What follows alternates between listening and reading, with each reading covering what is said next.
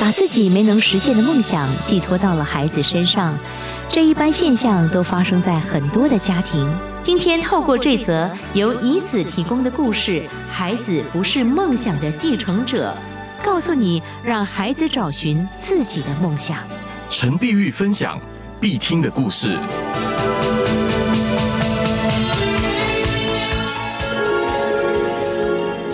想起儿时，舞蹈与我有不可抗拒的魅力。但是母亲对子女的教育采取顺其自然学习法，从来没有额外的才艺课程。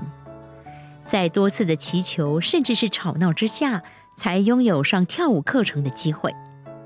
每一次踏进舞蹈教室，旋转时脚底的热度总让我迷恋不已。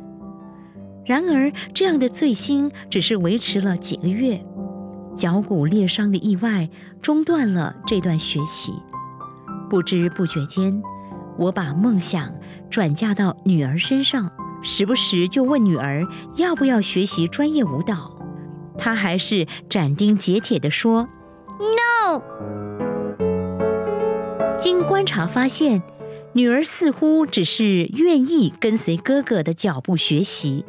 譬如说，直排轮、游泳、羽球、打电动，只要是哥哥玩过的，他都乐在其中。我开始把主意打到哥哥的身上：“儿子，你来学习芭蕾好不好？”我儿子听了之后大笑起来，好像是笑我这个妈妈太痴了。后来，我尝试引导女儿，希望她可以勇敢地选择自己喜欢的课程。我说：“女儿啊。”你可以学学自己喜欢的，不用什么都跟着哥哥呀。之前我说要学钢琴，你说太贵了。除了钢琴还有别的呀。我说要学小提琴，结果你却要我去学乌克丽丽。好吧，我承认我只是在引颈瞧望，希望女儿会说出那个我想要的答案。女儿上了小学，测了五十公尺的短跑。据说是全班最慢的那一个。回来之后，女儿很沮丧。我用了自己的例子鼓励她。国中以前呢，妈妈都是全班跑得最慢的。国三一百公尺还超过二十秒，比哥哥现在还慢。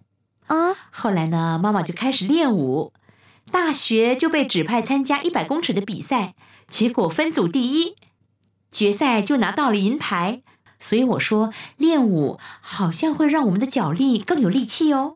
脚有力气就会跑得快吗？是啊，我们两个一起来练习芭蕾舞。我不要。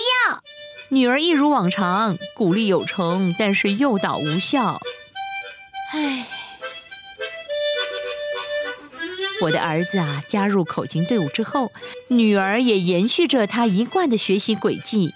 开始跟着他的哥哥学习口琴，练琴之后，女儿洗澡的时候会哼着练习的曲子，晚餐桌上会分享口琴课上课的有趣以及练琴的辛苦，因为她做她自己喜欢的事，即使说着辛苦，也是神采奕奕。